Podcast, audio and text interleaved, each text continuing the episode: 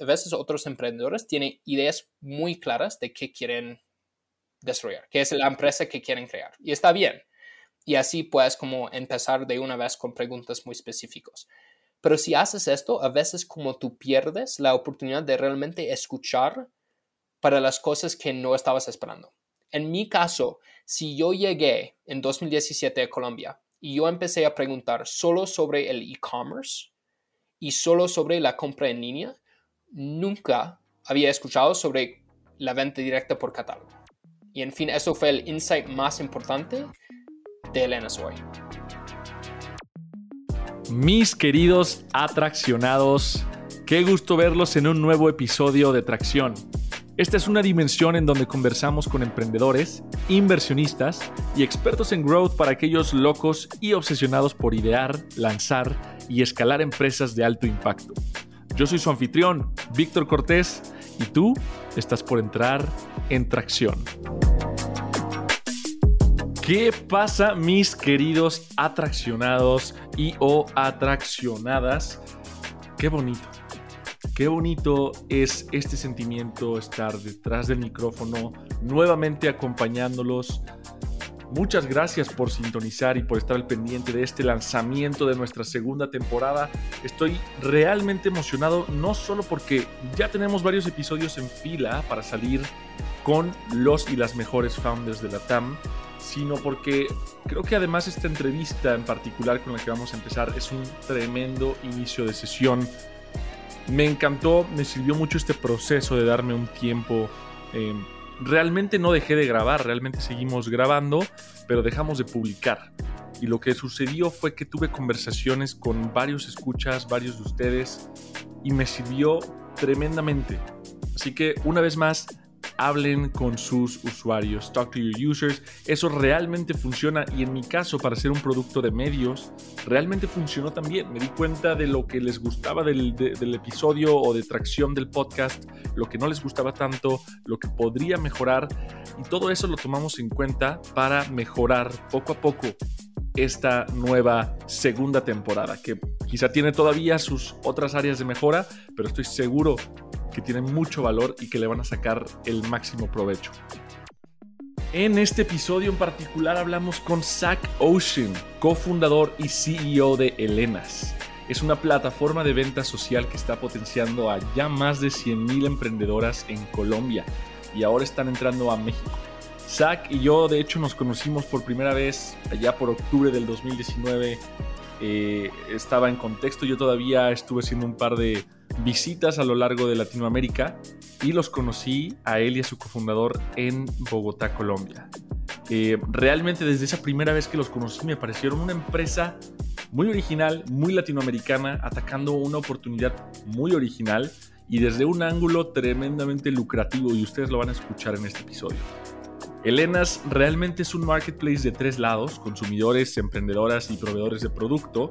Así que si crecer un negocio de un solo lado es difícil y crecer un marketplace de dos lados es experto, parecería que coordinar y alinear los intereses de tres partes y no ser una ONG al mismo tiempo es realmente jugarle al nivel imposible. Ahora, Zach comenzó en Growth desde hace tiempo, tempranísimo en su carrera de hecho, entonces prepárense porque este capítulo es una masterclass sobre cómo escalar, cómo crecer una comunidad y cómo generar confianza que catalice el crecimiento boca a boca y orgánico de tu empresa. Vamos para allá.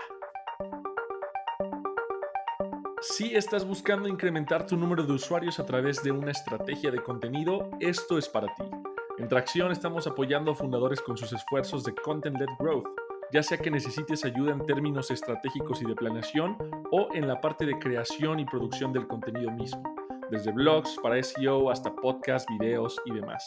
Visita tracción.co o contáctame a cortésvictorh.tracción.co para hablar sobre cómo potenciar la adquisición, activación y la retención de tus usuarios en tu startup a través de contenido.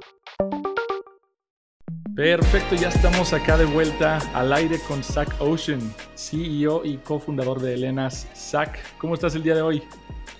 Muy bien, muy bien. Gracias, Victor, por tener este espacio para mí. Como estoy muy emocionado de estar acá en el podcast. Qué gusto tenerte.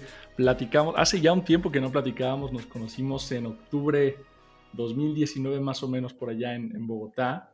Sí, hace mucho este, tiempo. ¿Cómo ha evolucionado Elenas, no? Pero bueno, vamos a profundizar en eso poco a poco. Me encanta la historia que están contando hoy en día, entonces vamos entrando.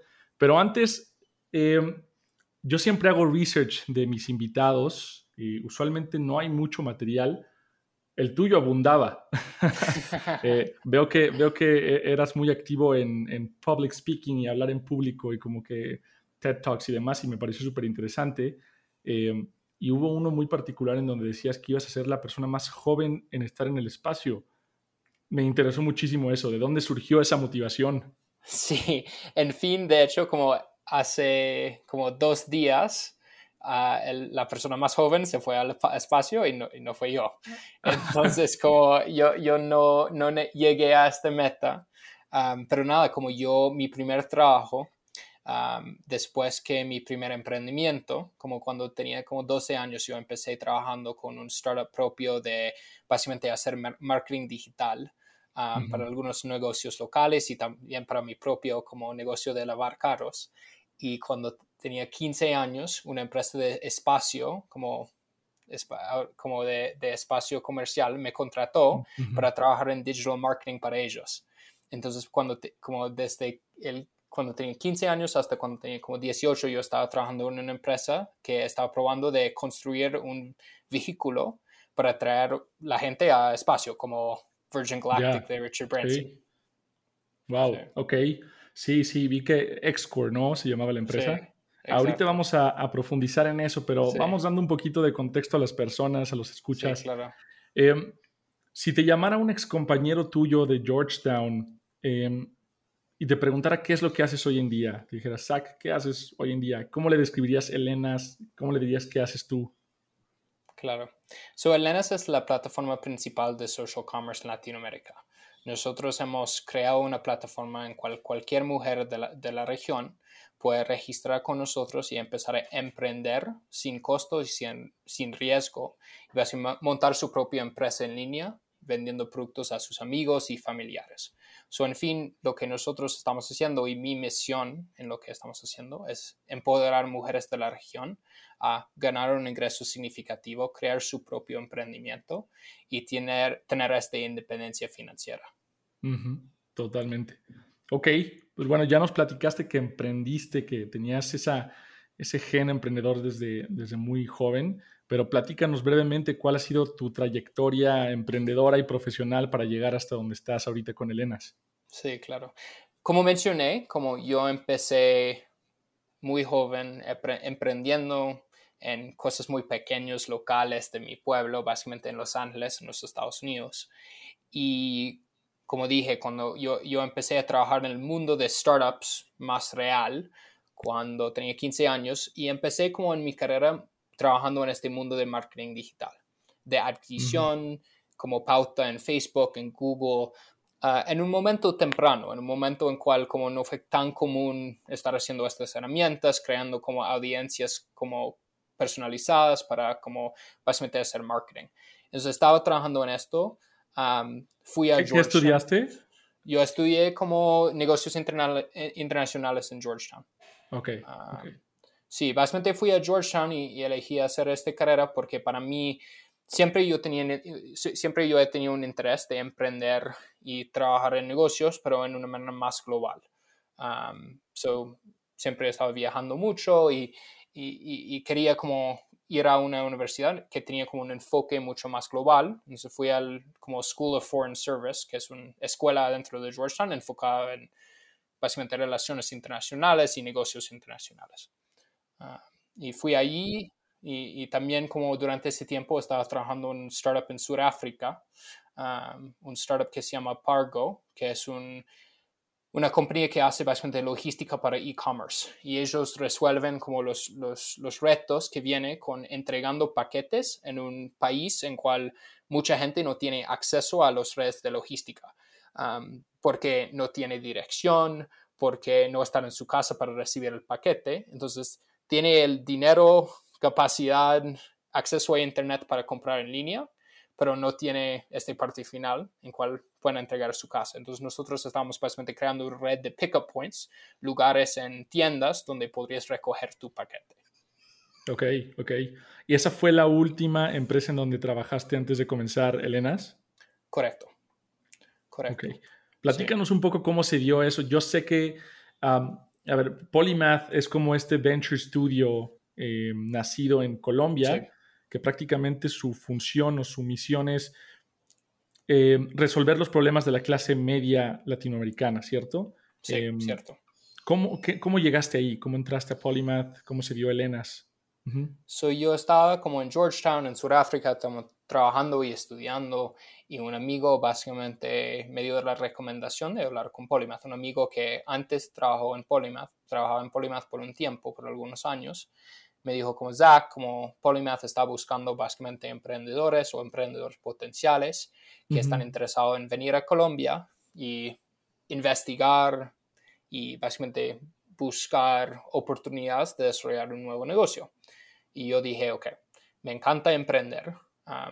Por algunos años yo estaba básicamente trabajando en, otro, en otros startups y había como viajado un poco en Latinoamérica, hablé un poco de español de, mis estudios en el colegio, pero yo quería tomar esta oportunidad y básicamente yo hablé con Polymath y ellos me dijeron como hay esta oportunidad de venir acá, trabajar y nosotros vamos a dar a ti los recursos, la metodología, el apoyo financiero, humano, para que tú puedas crecer, para que tú puedas investigar, entender el mercado y si quieres, desarrollar como un negocio y lanzarlo.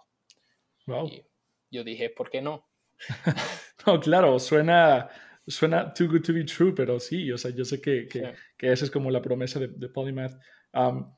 ¿Y cómo fue que encontraste este problema? Porque entiendo que fue la primera vez que tuviste acercamiento con la TAM y el problema que está solucionando Elenas, creo yo, a menos que me corrijas, es muy latinoamericano. Sí, es em, muy latinoamericano. ¿Cómo, ¿Cómo lo encontraste? No, y, yo, yo recibo esa pregunta todo el tiempo, cómo es que este gringo de Los Ángeles llegó a como emprender con un negocio de venta directa en Latinoamérica para mujeres. Como es, un, es, un, poco extraño. es una buena pregunta.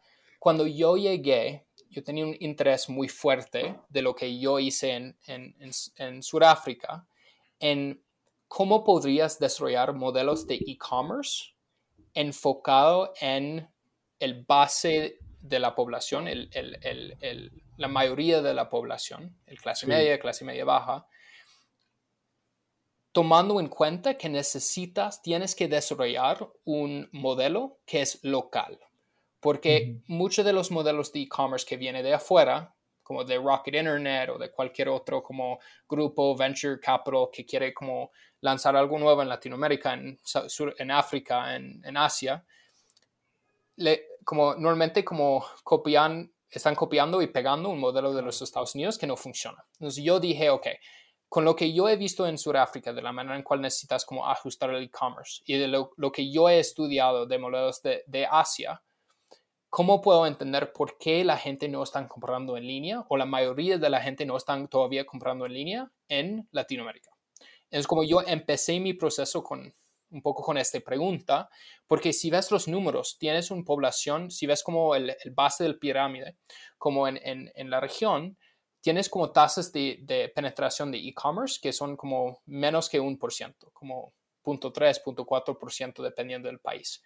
Y eso es en una región donde la gente sí tiene acceso a Internet, sí tiene smartphones, sí tiene como el, dinero disponible, el GDP per cápita para comprar en línea, pero no están comprando. ¿Y por qué? Entonces, como ahí es donde yo empecé a hacer esta investigación y hice la investigación muy, inicialmente muy del parte humano.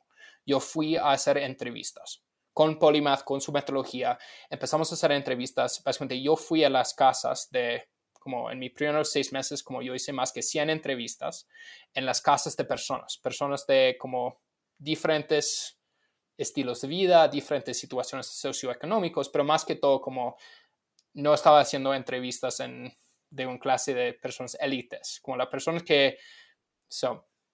Y, yo hice tomo, todas estas entrevistas y yo estaba hablando con la gente de, sobre sus vidas, sobre sus experiencias y eventualmente como dónde, están, de dónde estaban comprando, cómo fueron como sus fuentes de ingreso, cómo están decidiendo de dónde, dónde van a comprar sus diferentes cosas para sus vidas, para sus hijos.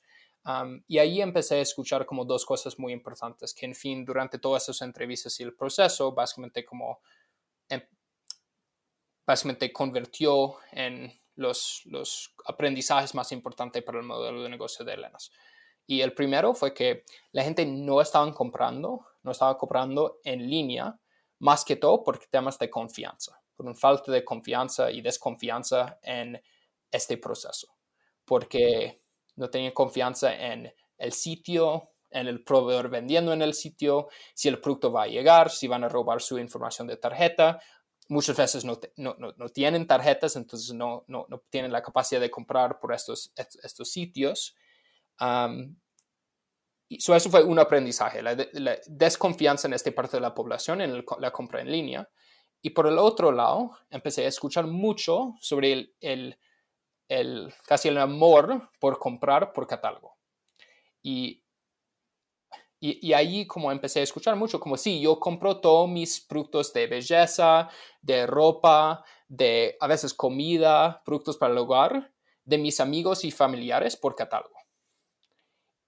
Y la razón es porque es una compra de mucha confianza. Si comparas lo e-commerce y el catálogo, son como opuestos en el spectrum porque en la compra por catálogo tú estás comprando de alguien conocido, un amigo, un familiar, que va, a dar una recomendación, va a asegurar que el producto llega, va a darte el mejor precio y tú sabes, además de eso, tú sabes que estás apoyando tu comunidad, tú estás apoyando tu círculo social.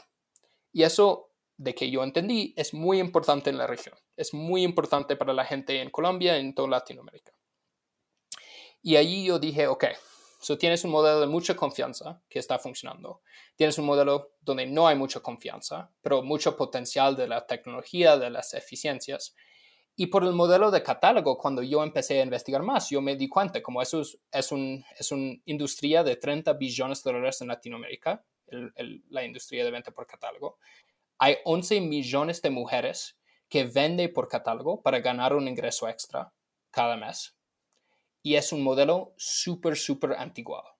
Es un modelo en el cual todavía las mujeres tienen que usar un catálogo físico, traer el catálogo físico a puerta a puerta, vender los productos y comprar los productos antes que reciben el dinero. So, necesitan comprarlos por el catálogo, Exacto. entregarlos a sus clientes, hacer toda la parte operativa y después pueden cobrar. Riesgosísimo para ellas, ¿no? Sí. Totalmente. Y súper interesante porque me imagino, digo, ahora que están, están entrando a México, no sé si has notado, pero en México hay, una, hay, un, hay un meme casi casi que se, que se les llaman las nenis. Las, em, nenis, sí.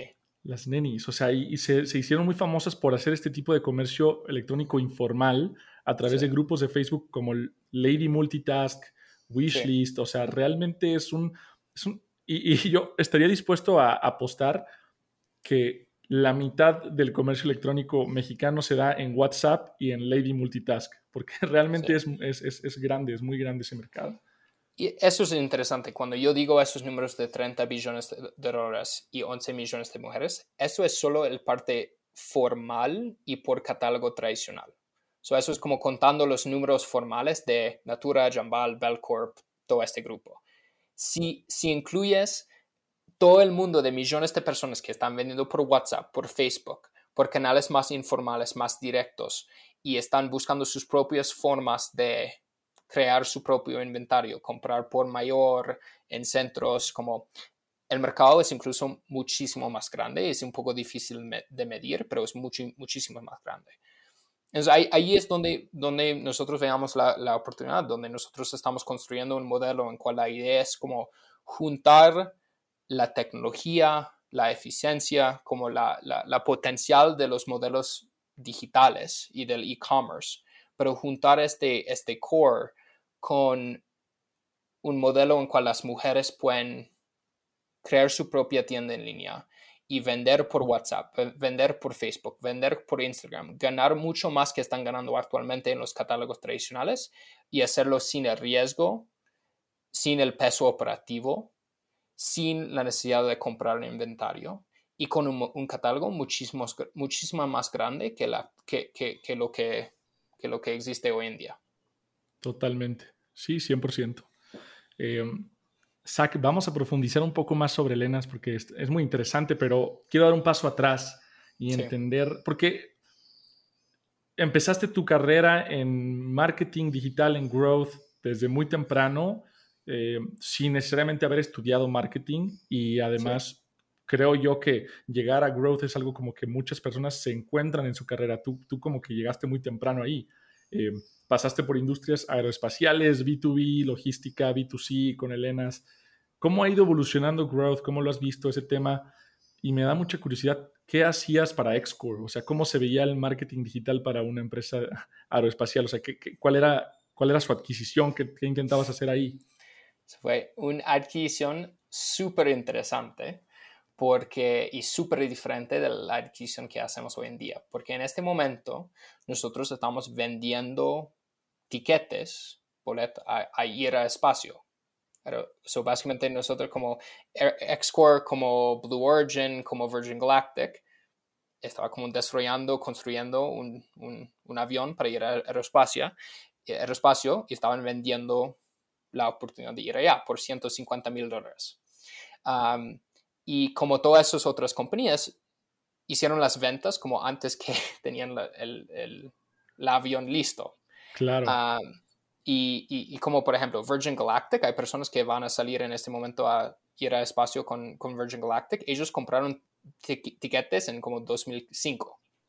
Wow, Han estado como esperando 16 años. En el caso de Xcore, básicamente lo que yo estaba haciendo fue hacer anuncios de Facebook targeteando las personas más ricas de los Estados Unidos para que ellos podrían ingresar a nuestra página, conocer Xcore, registrar con su información para que nosotros podríamos como llamar a ellos y probar de vender tickets a ellos. Entonces mi costo de adquisición en Facebook llegó a ser como en promedio 10 mil dólares estamos gastando 10 mil dólares por, cada adquisición. O sea, ¿será el CAC ya o, costo per clic o algo así? no, CAC, el CAC. Pero para alguien que compró un tiquete en 150 mil dólares. Claro, claro, wow. Sí, sí, sí. Y creo, como la verdad, es que en los tres años que yo estaba, con dos años y medio que estaba en Xcore, creo que por este canal nosotros vendimos como cinco tiquetes. So, el, en fin, fue como tickets muy altos, con un CAC muy alto, pero obviamente todo es relacionado, todo es relacionado. Eso es súper diferente que en el LENAS hoy en día. Nosotros tenemos un sistema muy sofisticado de marketing digital, como la mayoría de nuestra adquisición de embajadores viene de como canales de, de paid marketing, de Google, de mm. Facebook y de todo. Y ahí nosotros como tenemos un CAC de algunos dólares y como obviamente como es esto está en comparación a la venta de esos embajadores. Claro, que creo que ese es un punto muy interesante porque muchas personas eh, ya, ya, es, ya es un estándar en la industria decir, no, está altísimo el, el CPA o el CPM o el cost per click, el CAC. Eh, pero cuando tienes un lifetime value o un retorno de ese capital exponencialmente mayor a tu CAC, realmente no, no importa mucho, ¿no? O sea, en este caso lo que ustedes hicieron fue prácticamente un retorno de cuánto hay, como 5X, lo que realmente le invirtieron, 3X. O sea, entonces, pues bastante, bastante bueno. Em, ahora, en Elenas, ya me platicaste que empezaron a hacer conversaciones primero con, estas embajadoras, con las emprendedoras, para empezar a entender un poco cómo es que ellas percibían el mercado. Eh, llegué a escuchar que incluso compartiste tu número de WhatsApp y seguían en contacto por WhatsApp ahí en comunicación. ¿Cómo se ve ese proceso? O sea, ¿cómo te acercas inicialmente con ellas? ¿Cómo, ¿Cómo incluso logras que te abran su casa para platicar y decir, vamos a sentarnos a que me cuentes todo? Sí, la verdad es que yo he visto en Colombia que la gente son muy, muy, muy abierto y muy... E, es una cultura que es impresionante la, la capacidad la gente tiene por como abrir sus puertas y, dar el, bienvenido a las personas, la bienvenida a las personas. Mm. yo nunca sentí como, no sé, como nunca sentí que no podría tener este tipo de conversaciones. La verdad es que nosotros como al comienzo hicimos un reach out a nuestra red, a personas como a nuestro como círculo social, de decir como personas que estaban trabajando en otras empresas, como quién puedes recomendar que nosotros hablamos con alguien que hoy en día vende con un catálogo tradicional. Y normalmente la gente estaba súper dispuesta a abrir sus puertas y hablar con nosotros muy, muy sinceramente sobre su situación. Y obviamente siempre nosotros hicimos un, recompensa de algún tipo. Normalmente fue como, no sé, algunos chocolates al comienzo, un poco de dinero para como compensar a ellos por su tiempo. pero generalmente la gente estaba feliz de hablar porque realmente como estaban interesados en ver si, si, si podríamos como ofrecer algo mejor a ellos. Y ellos entendieron que estamos trabajando de mejorar un, un modelo importante para ellos y, y, que querían como mejorar. ¿Lo podrías haber logrado, en, por ejemplo, en Estados Unidos? O sea, ese acercamiento para tratar de entender eh, las necesidades de ese mercado, ¿crees que hubiera sido igual? No estoy seguro. Como la, la verdad es que no he, no he, hecho este tipo de investigación en el mercado de los Estados Unidos. cuando yo tenía como, este, como uno de los primeros negocios de lavar carros, nunca fue una pregunta de si la gente quería lavar sus carros. Como, no, no, tenía que hacer como este tipo de investigación. Pero no, creo que en general en los Estados Unidos es más difícil. Como la gente siempre cuida un poco más su privacidad, no tiene tiempo para hacer este tipo de conversaciones y hoy en día mucho han convertido a un, tipo de, entrevistas y un tipo de investigación mucho más digital y mucho más impersonal. Es muy diferente como hacer una encuesta en línea y escuchar lo, que, lo que la gente piensa versus estar sentando en la casa de alguien como de la casa de, esta mujer con su, con su esposo, con sus hijos, tomando un, un, café y, platicando por dos horas sobre sus vidas. Como eso no, no pasa en los Estados Unidos. Claro, y, mm, transportanos un poquito a ese momento, porque yo creo que hay muchos emprendedores que ya entienden el concepto de que tienen que hablar con usuarios, pero no saben cómo y no saben qué preguntas hacer y cómo te acercas. Entonces, eh, casi, casi fingiendo que yo soy una embajadora de Elenas, ¿qué tipo de preguntas harías? O sea, ¿cómo, cómo harías este acercamiento? en, en, la metodología que nosotros usamos y que también usamos, todavía usamos hoy en día. Es, un, es una metodología de Human Centered Design. Hay bastantes libros que puedes aprender sobre esto, pero el, parte fundamental es que normalmente comienzas con una investigación muy abierto. En esas primeras conversaciones, yo literal estaba llegando y hablando con ellas de todo. Mm. Cuéntame sobre tu vida, cuéntame dónde estudiaste, en qué trabajas, cuéntame sobre tu familia, cuéntame sobre tus hijos, cuáles son los retos en la casa, cuéntame un poco sobre tus ingresos, cuáles son los retos que tienes con los ingresos, cuéntame un poco sobre tus gastos, como y si ella quería hablar sobre como su esposo y los problemas con el esposo, bien conmigo, como, yo, yo Sí, exacto, y yo estaba ahí para como básicamente absorber, como tomar toda esta información y lo que haces es, tienes algunas de esas entrevistas, escuchas muy abiertamente sin una agenda y mm. descargas toda esta información y empiezas a como, y literalmente lo que hicimos fue tomar notas, volver a la oficina, poner los puntos claves en un post-it, en algunas mm. palabras. So, para una entrevista, como sería, no sé, 5, 10, 15, 20, 30 diferentes post-its. Y haces eso con cada entrevista. Y haces 10 entrevistas, tienes como 10 entrevistas por 30 posts cada entrevista, tienes más que 300 post-it notes en la pared y empiezas a sortear, empiezas a agrupar, como poner en grupos los diferentes como temas comunes. Y cuando tienes, tienes algunos temas o algunos insights, aprendizajes interesantes en un grupo, la próxima ronda de entrevistas, tú empiezas a formar preguntas más relacionadas para entrar en ese siguiente nivel en este tema particular. Entonces, en nuestro caso, empezamos a tener como al comienzo, yo, recuerdo como muchos diferentes conceptos, muchos diferentes como aprendizajes de ellos interesantes, algunos sobre la venta por catálogo, otros por como, no sé, ah, retos con el colegio de sus hijos y el proceso de selección y todo. Son muchas diferentes ideas y cada vez como llegas, entras más y más y más en detalle.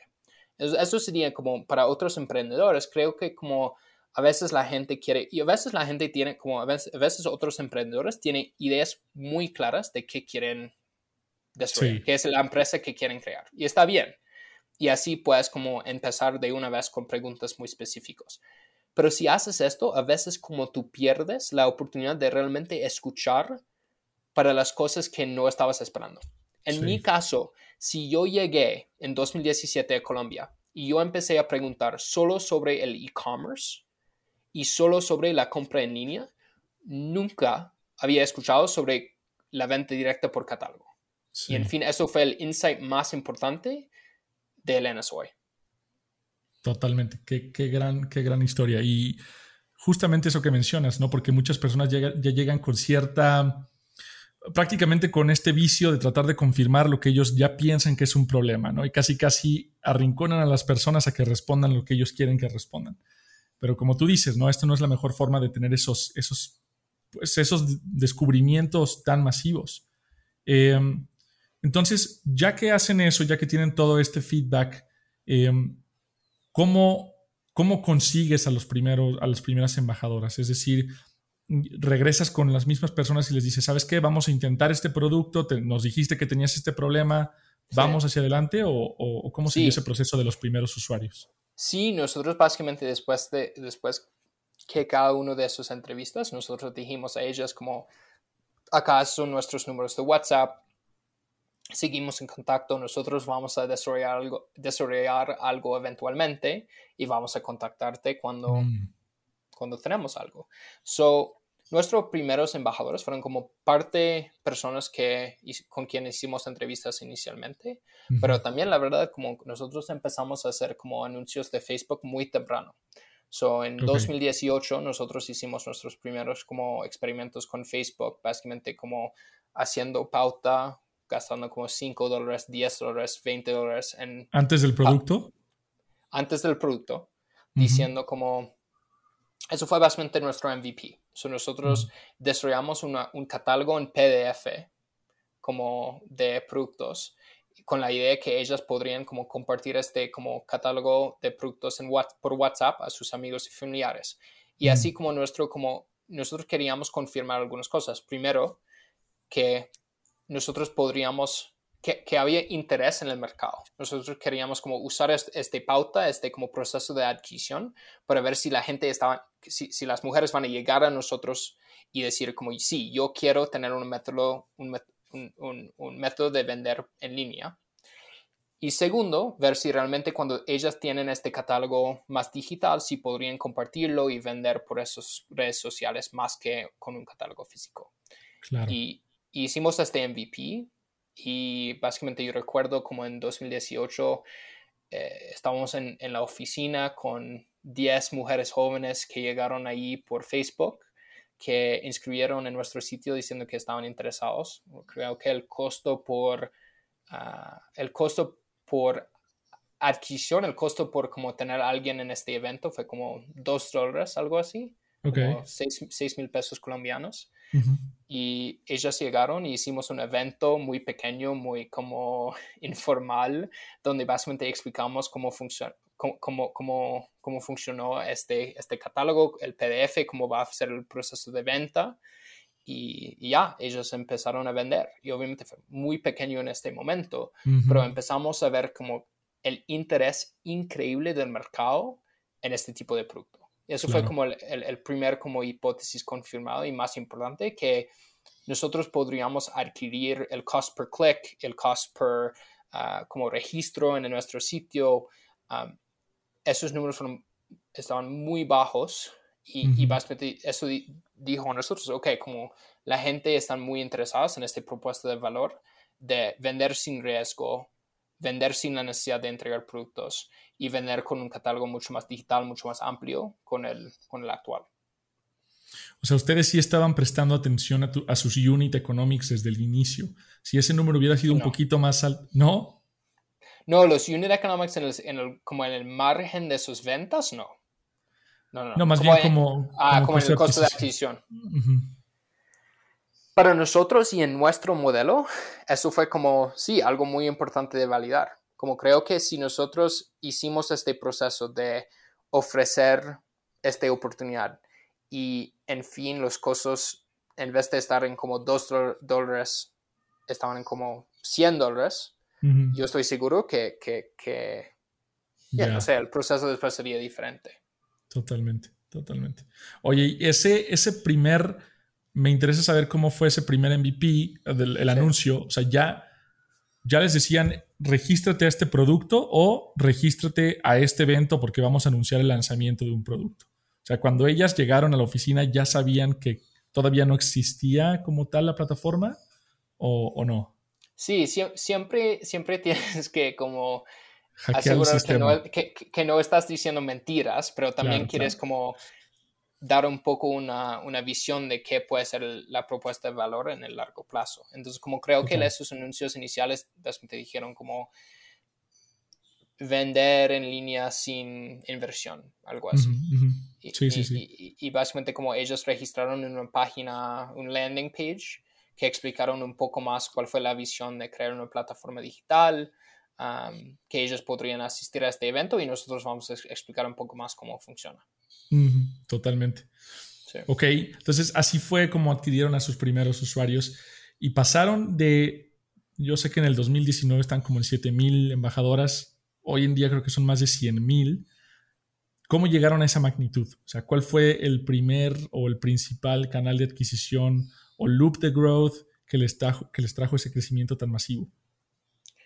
So, la verdad es que nuestro como proceso de growth ha sido como, como dije, muy, yo llegué de un background de marketing digital y nosotros hemos seguido con este proceso de marketing digital. Nosotros estamos haciendo mucha pauta en como en Facebook, en Google. La verdad, nuestro, como nuestro canal principal hoy en día, como el más exitoso, es, es YouTube. Nosotros como, porque lo que hemos visto es que primero como en el target con quien estamos trabajando, como el uso de eh, YouTube y el tiempo durante el día, como en cual la gente está en YouTube es bastante alta. Y también que en YouTube con videos nosotros podemos comunicar en una manera mucho más emocional, en una manera muy en cual conectamos con las personas mucho más fuerte. So, en vez de tener un foto estático en, en, Facebook o en vez de tener un headline en una búsqueda de Google, que funcionan, tener la historia real, la historia actual de una embajadora que están ganando miles de dólares al mes en el ENAS hoy en día, ella contando su historia, es, es, es, muy poderoso. Es muy poderoso. Entonces, este canal ha funcionado bastante bien para nosotros para escalar nuestra adquisición en, en, en Colombia y ahora en México también nosotros tenemos un, programa de referidos en cual las embajadoras pueden referir otros. También tenemos mucho como interés orgánico que viene de las redes, donde tenemos una comunidad bastante grande, pero como la mayoría de la adquisición viene de, de, esos canales pagados. Ok, eso me pareció súper interesante porque sí le eché un vistazo a su canal de, de YouTube. Em, me parece que es como una plataforma, es una plataforma que prácticamente potencializa lo que lo que ya hacía una mujer con sus amigas en la venta directa de catálogo, que es compartir la confianza, pero ahora lo está haciendo frente a una audiencia de muchas más personas. Em, ¿Cómo llegaron a ese insight? O sea, ¿cómo se dieron cuenta que YouTube hacía sentido? Em, ¿Exploraron muchas plataformas y de repente esa empezó a generar mucha atracción? ¿O fue una hipótesis y le enfocaron más tiempo a esa? ¿Cómo, cómo encontraron esa, esa idea? Creo que la, la, verdad es que aprendimos mucho del modelo tradicional. Esas compañías Natura, Jamal Belcorp, que son nuestros como nuestra competencia, nuestra como misión de, de, de, quitar el negocio de ellos y, y, y, modernizarlo. La verdad es que ellos en su historia de 50 años, they figured things out pretty well. Como la verdad es que ellos, ellos, tienen como procesos que funcionan para como vender. Y una de las aprendimos mucho, estudiamos, yo soy como, probablemente no el más experto, pero yo conozco muy bien el modelo tradicional de venta directa. Como yo, he, yo, yo he ido a como los eventos, yo he hablado con cientos de mujeres que venden en el, canal digital. Yo tengo en mi casa como montones de catálogos tradicionales con todos sus productos. Yo he comprado, como, y, y, y estudiando este modelo tradicional, puedes ver cuáles son las cosas que quieres mejorar, pero cuáles son las cosas que, que puedes aprender de ellos. Claro. Y esta parte de aprender de otras mujeres, aprender de otras personas que han tenido éxito, es súper clave en su modelo. Tienen esos eventos grandes, siempre cuando ellos, la gente ingresa a, su, a sus a llamarlo Natura, normalmente ellos tienen como capacitaciones presenciales con alguien más de red. Y ahí tienes como este como cosa que es muy malo, que es todos los pirámides, como los multiniveles que existen. Sí, sí.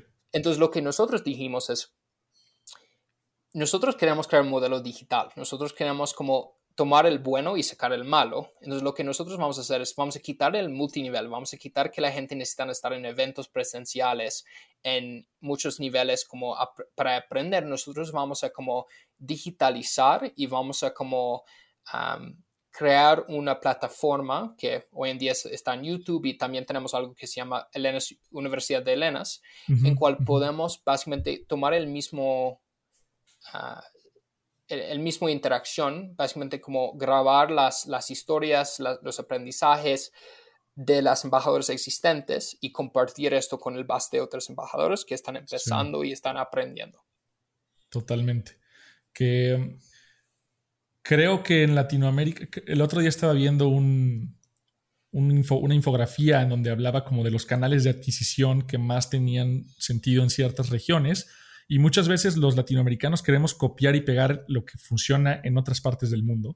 Pero creo que hay, no solo el producto debe ser, eh, debe tener esas características adecuadas al, al, mercado local, pero la distribución también. Y el word of mouth, creo yo, en una cultura tan, se puede decir, colectiva y muy desconfiada de lo que no conocen, boca a boca es, una, es, es un canal muy, muy potente ahí también como nosotros tenemos la boca a boca de como la gente que refiere a otra gente, que es un canal como muy importante para nosotros, pero también hemos hecho bastante como también en, en adquisición con influencers, con influencers más grandes, micro influencers, gente que tiene como 5 mil, 10 mil seguidores, pero también algunos influencers de Colombia que tienen 5 millones, 10 millones de, de seguidores. Claro. Y lo que hemos visto es que también este canal han funcionado bastante bien para como crear la confianza, porque es alguien que sigue en la gente, es alguien que tiene como una un posición fuerte en el mercado, que está diciendo, hey, el es una buena plataforma y tú debes como usarlo para vender porque es una oportunidad buenísima para ti. Y, y este, esta manera de compartir el mensaje han funcionado bastante bien para nosotros. Sí, totalmente de acuerdo. Y creo que se, se ve reflejado en también ya la confianza que, que muestran en sus redes sociales porque si bien en este podcast ya hemos hablado de, pauta y demás, pocas veces hemos hablado de estrategias de crecimiento orgánico o de crear comunidades en las redes. Veo que tienen ahorita más de 80 mil usuarios en Instagram y 14 mil eh, suscriptores en YouTube. Em, ¿Cuál ha sido esa estrategia? Y, el más interesante, más interesante y más ya más importante para nosotros que los seguidores en los seguidores en los canales es que hoy en día tenemos una un comunidad en Facebook, un grupo de Facebook. Creo que hoy en día tiene más que 40 mil mujeres en este grupo. Y esos grupos de Facebook y los grupos de WhatsApp que nosotros tenemos, algunos formales, algunos informales, son comunidades increíbles de mujeres. Son mujeres que obviamente están trabajando en Elenas, están vendiendo con Elenas, pero el apoyo, el, la conversación que pasa ahí entre mujeres, entre como personas que tienen los mismos retos para crear como amistad y crear relaciones y trabajar juntos a una meta, eh, es, es increíble.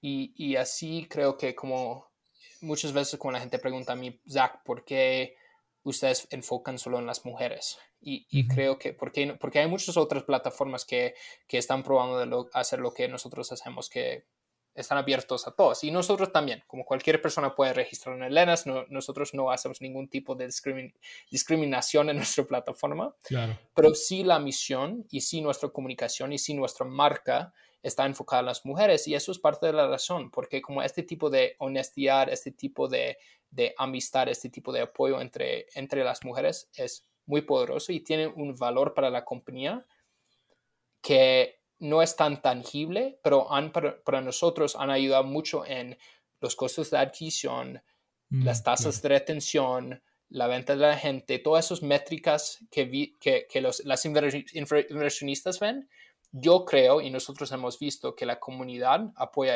a esas métricas mucho. Totalmente. Y a mí algunas preguntas cuando me dicen, oye, Víctor, ¿qué, ¿qué, necesito hacer para mejorar el growth de mi startup?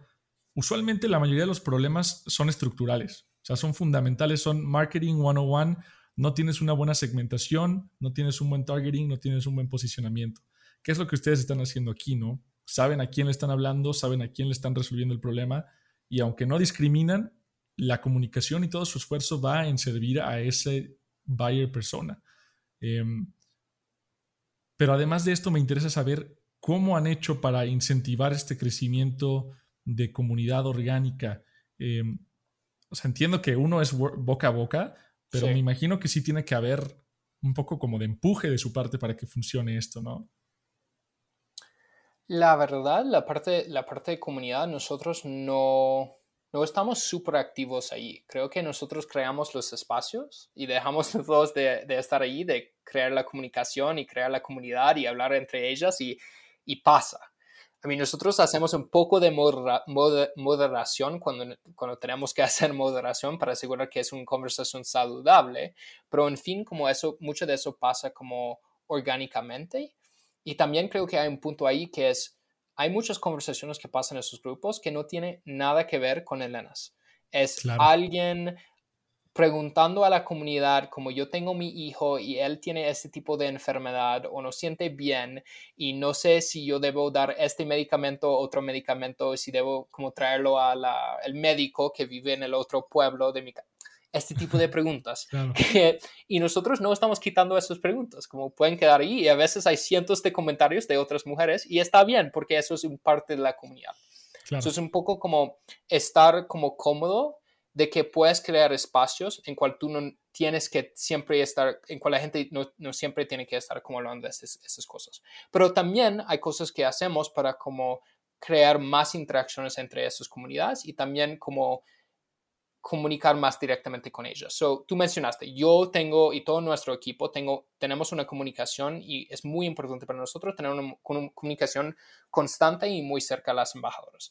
Ahí como tengo en mi WhatsApp literalmente cientos de, mensajes como cada día de grupos y de embajadores individuales escribiendo a mí con preguntas, con sugerencias, con de, todo.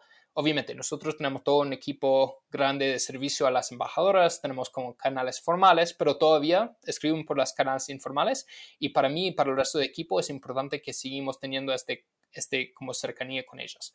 Pero también hace, como una cosa que han sido como muy exitosos para nosotros es que hacemos Facebook Lives. Cada dos semanas nosotros hacemos un Facebook Live con este grupo de embajadoras. Y de hecho, como justo antes que esta reunión, yo estaba en un Facebook Live hablando con nuestra comunidad de embajadoras. Y esos Facebook Lives son un espacio en cual podemos presentar avances, podemos discutir cuáles son las cosas que están pasando en Elenas, cuáles son las funcionalidades nuevas que estamos sacando y más que todo, escuchar a la comunidad. Ellos pueden escribir comentarios. Nosotros tenemos un equipo, cuando comenzamos fue como yo leyendo los comentarios. Ahora yo tengo como cinco personas en el equipo que durante el Facebook Live está, porque hoy, como por ejemplo, tuve como creo que más que 2.000 personas, 2.500 personas conectadas al Facebook Live. Y cientos y cientos y miles de comentarios. Mi equipo está leyendo los, los, comentarios, escribiendo en un documento cuáles son los comentarios y yo voy ahí leyendo los comentarios y respondiendo a las embajadoras, hablando sobre los diferentes temas como retos con devoluciones, con la logística, preguntas sobre el portafolio, cuándo vamos a tener más productos de ese tipo.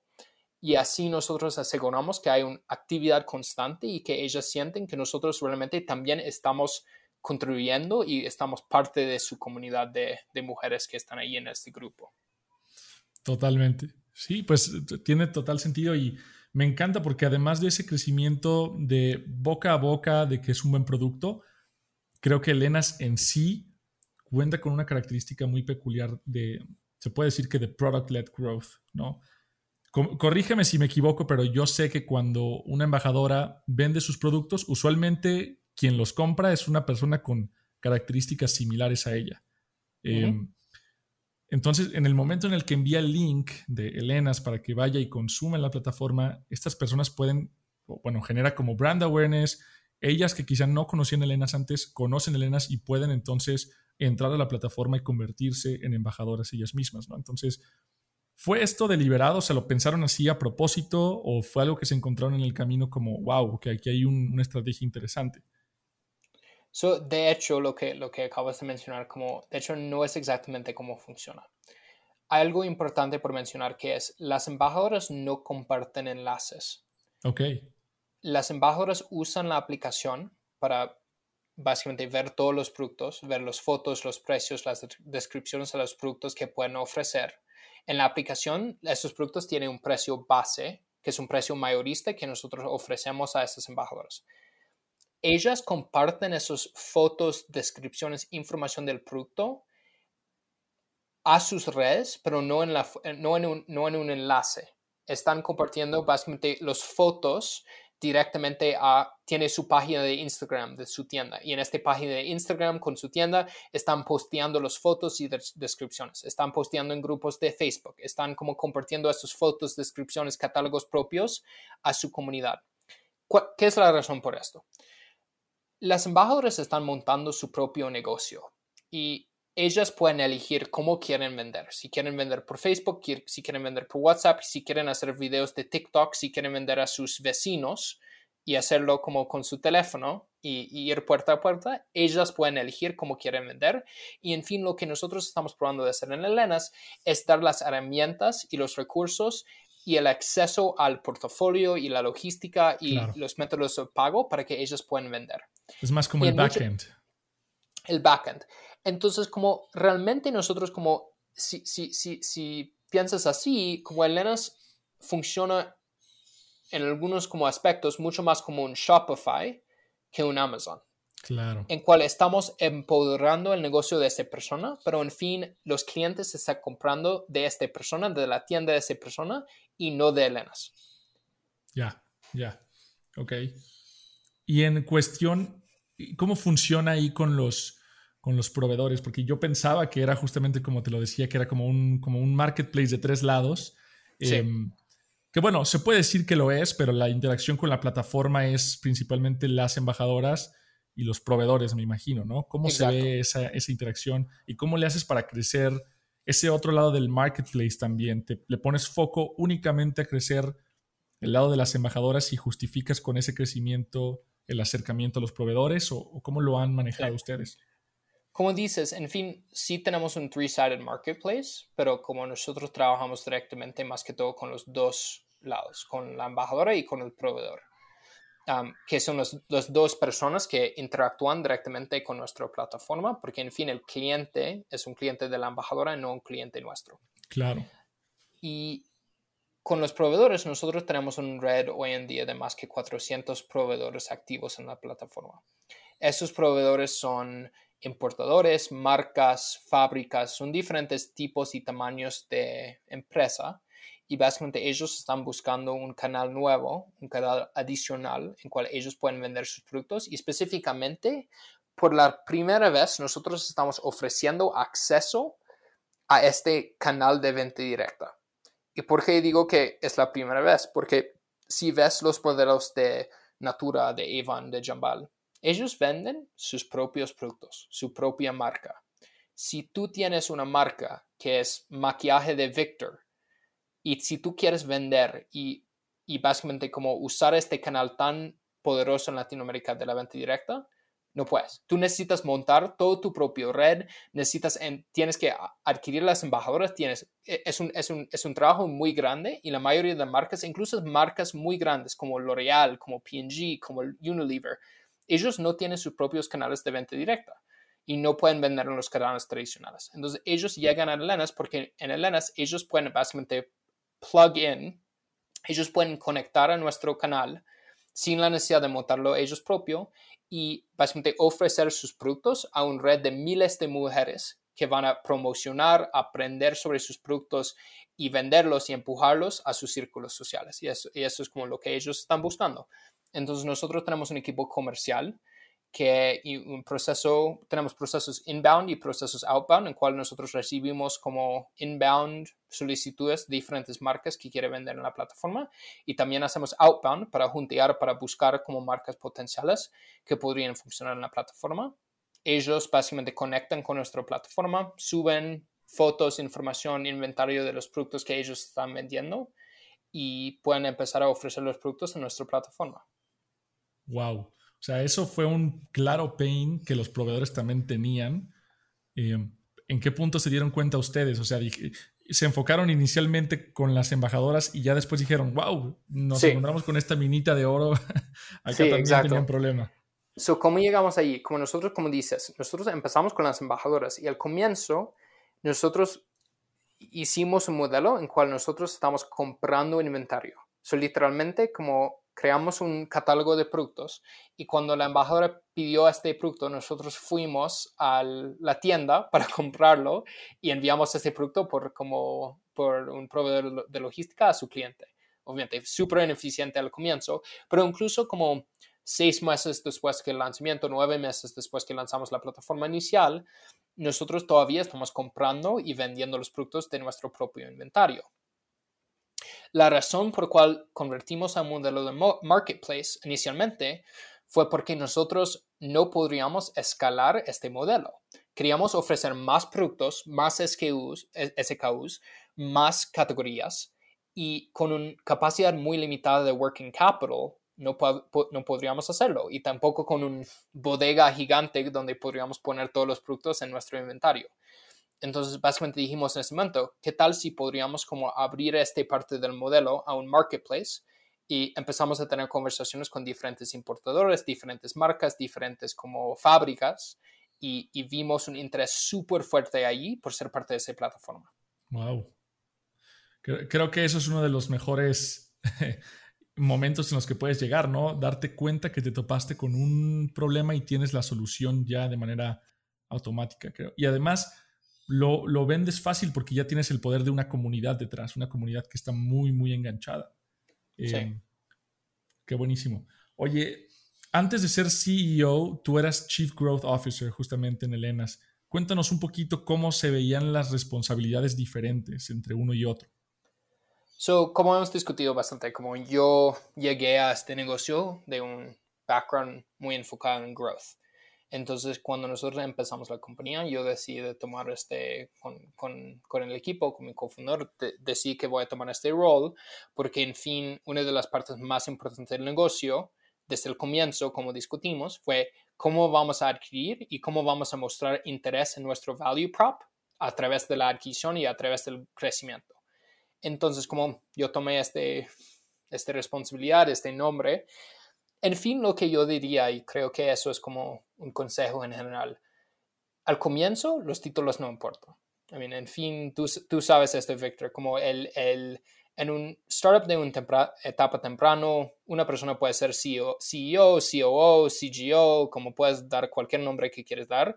En fin, tienes un equipo muy pequeño y con tus cofundadores tú estás trabajando juntos en todo para desarrollar la plataforma, diseñar el, el, el, el, producto, lanzarlo en el mercado, crecer y hacer todas las cosas administrativas de finanzas, contabilidad, legal al mismo tiempo. entonces, sí, como yo, yo tomé este, este puesto y yo estaba como pensando y enfocando mucho en growth, pero estamos trabajando juntos en, en todo. Sí, total. Súper interesante eso que mencionas porque en la primera startup en la que yo emprendí, yo era oficialmente CFO pero hacía mucho de marketing y el CMO hacía mucho de finance. Entonces, títulos contrarios, pero bueno, ahí, este, tal cual como mencionas, eres todólogo. Eh, y en este periodo que tú eras Chief Growth, Chief Growth Officer o ahorita que eres CEO, ¿hubo algún experimento que, que recuerdes que corrieron, que pensaron que iba a tener mucho éxito y al final no fue tan exitoso como esperaban? ¿Algún flop interesante que nos puedan platicar, una anécdota? Es una muy buena pregunta. Un flop que no funcionó. Sí, eso fue muy al comienzo, cuando, como, cuando nosotros lanzamos la plataforma. nosotros tuvimos la hipótesis. Primero, nosotros lanzamos la plataforma solo con productos de belleza. Eso fue nuestra categoría inicial principal porque es el mercado más grande de venta directa tradicional. Y nuestra hipótesis fue, en la plataforma, nosotros vamos a ofrecer contenido sobre maquillaje y belleza que las embajadoras pueden compartir con sus redes y a través de ese contenido la gente van a querer comprar los productos adentro. Y para darte un ejemplo, artículos sobre como los mejores labiales para verano o cómo hacer como tu, como tu, maquillaje en la mañana o cuáles son las características de un face wash, de un como algo para lavar tu cara sin como ingredientes peligrosos. Como este tipo de videos, artículos, fotos, infografías, pensando un poco en este mundo de influenciadores y todo como que está muy enfocado en tutoriales y muy enfocado en contenido. Hicimos esto y lanzamos la plataforma y literalmente en la página principal había con todos esos artículos y todo y ellos podrían como compartirlos a WhatsApp. Y no funcionó para nada. Ellos, ellos, ellos estaban enviando esta información y nadie estaba comprando. Y lo que vimos fue que la gente que sí estaban comprando estaban básicamente como comprando a través de embajadores, que lo que ellas hicieron fue como entrar en esas cosas, ver como cuál productos estaban recomendados y sacarlos por separado y enviar directamente ah. los productos. Entonces dijimos, entendimos muy rápido que la manera de vender productos, la, la mejor manera para que las embajadoras podrían vender fue como compartir los productos, compartir información, las fotos, descripciones de los productos y no tener este como paso intermediario de contenido. Claro, claro. No, gran anécdota. Buenísimo. Em, y para cerrar, yo también estuve platicando, justamente este es el primer episodio de la segunda temporada y estuve platicando con, con, algunos de los escuchas de tracción y me dijeron, varias personas me dijeron, em, qué padre todo lo que cuentan de que les está yendo increíble, pero queremos conocer también los momentos más oscuros, los momentos más duros de emprender y de, y de estar, pues sí, o sea, de, estar en un startup. Em, ¿Cuál crees que ha sido el momento más difícil en su trayectoria de, de growth con Elenas o de cualquier parte? ¿no? Algún momento en que realmente no veían por dónde salir, hacia dónde voltear, qué más experimentar, em, para concluir ya este episodio. Creo que los momentos, la, verdad es los momentos más difíciles son los momentos en cual la plata está, está desapareciendo y no tienes como enfrente de ti una ronda que estás cerrando. inicialmente tuvimos muchos momentos así, en cual el funding acabó y estamos básicamente buscando día a día para levantar un poco más de dinero para que podríamos seguir creciendo. Y creo que lo que pasa ahí es si no tienes, y es uno de los peligros creo que más, más, más difíciles de, de emprender, es que si no tienes el dinero y estás gastando todo tu tiempo optimizando costos y ahorrando y probando de levantar más dinero, no puedes enfocar en el negocio.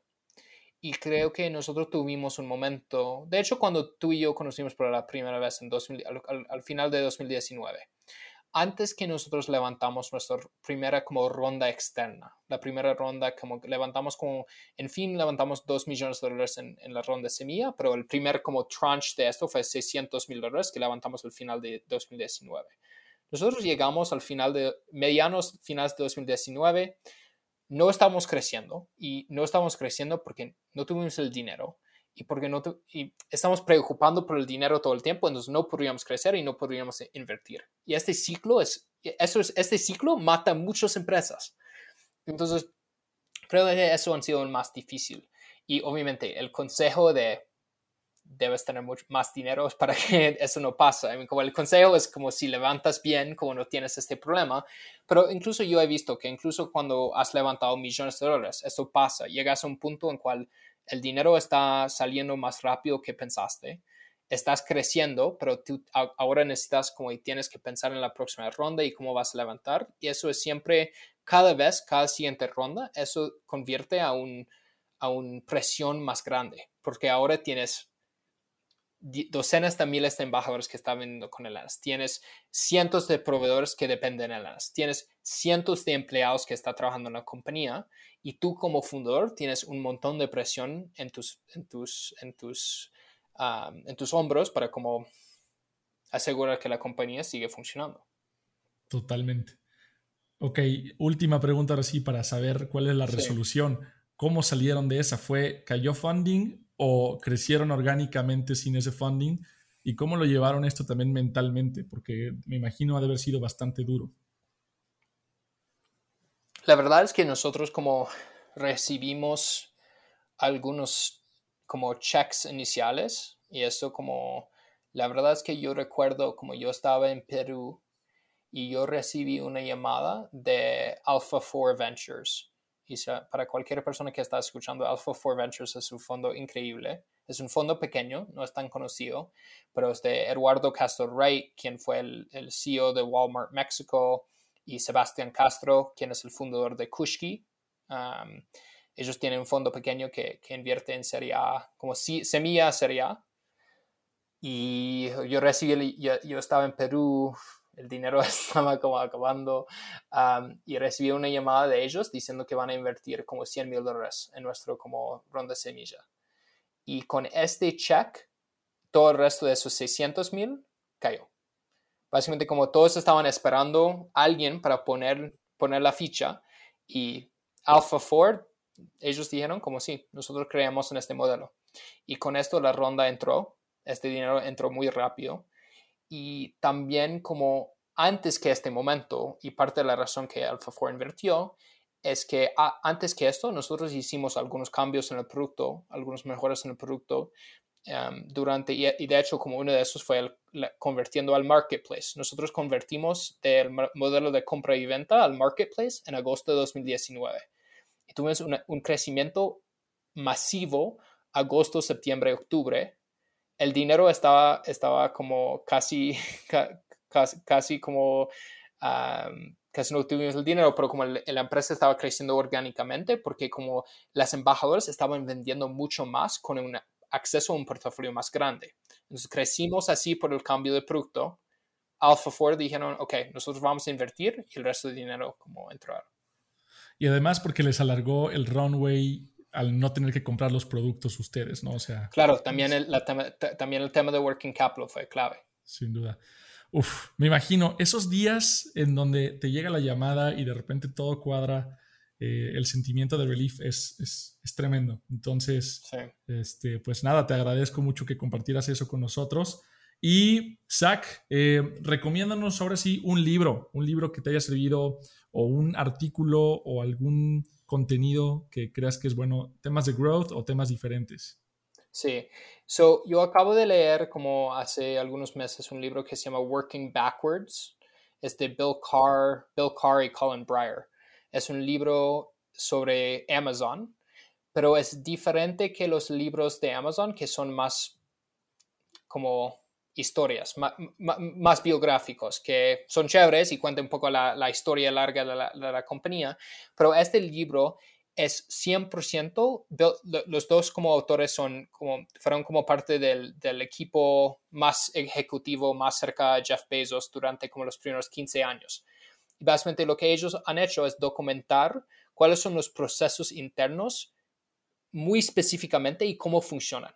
So, ¿Cómo funcionan su proceso de narrativos que usan las reuniones? ¿Cómo funcionan sus procesos de contratación? ¿Cómo funcionan sus procesos de performance review? ¿Cómo ellos planean sus, sus metas de la empresa por el año?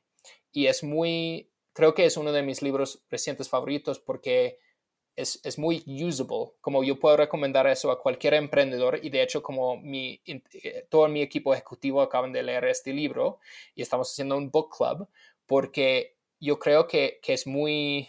No, no, tienes que imaginar cuál es la cosa que yo voy a aprender de este libro. Los consejos están allí y puedes tomarlos directamente y aplicarlos en la manera que quieres a tu negocio. Me encanta, me encanta porque tracción es muy práctico, entonces perfecta recomendación. Pues ahí lo tienen. Nuevamente, muchas gracias a todos los atraccionados y atraccionadas que nos escuchan una semana más. Gracias por estar aquí en la segunda temporada. Recuerden, que pueden conectar conmigo en Twitter e Instagram. Estoy como arroba tracción-bajo. Zach, ¿a ti cómo te podemos encontrar o a Elenas?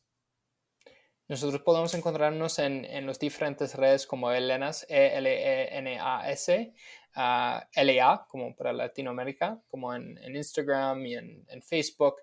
mi, mis cosas personales normalmente dicen como Z y mi, mi apellido, que es O-S-C-H-I-N, Ocean, como el Océano Pacífico. Sí. So, es un pero como yo estoy ahí en LinkedIn, en Twitter, en Facebook, no estoy súper activo, pero como siempre es, yo estoy dispuesto y eso como eh, es súper importante para mí. Si, si alguien está escuchando y está emprendiendo, pensando en emprender, yo siempre estoy súper abierto a hablar con la gente. pueden contactarme directamente. Yo siempre me gusta apoyar como la próxima generación de emprendedores y trabajar junto para como desarrollar más negocios en, en la región. Qué chingón, qué chingón. ¿Algún último anuncio, call to action, algo que quieras comentar? Nosotros estamos contratando algunos roles muy interesantes. En este momento nosotros estamos contratando un, un country manager, de hecho para Colombia. nosotros estamos como trayendo a alguien para como ayudarnos en manejar el país, tener como el, mm. la responsabilidad de todo, la, todo el éxito del país. Es un rol que va a reportar directamente a mí y va a tener mucho, mucha responsabilidad importante y estamos buscando un crack para como tomar esta posición. Entonces, como si alguien está escuchando y quiere entrar en un startup que está creciendo un montón y que tiene esta misión y impacto social y quiere trabajar conmigo, como la posición está abierta. Ahí lo tienen a todos los expertos en growth y a todos los eh, atraccionados interesados. Ya escucharon la historia de Zach, la historia de Lenas. Creo que con eso que nos platicó hace más que sentido querer trabajar con él y con su equipo. Entonces, pues ahí lo tienen. Recuerden, una vez más, yo soy su host, Víctor Cortés, y esta fue su dosis semanal de tracción.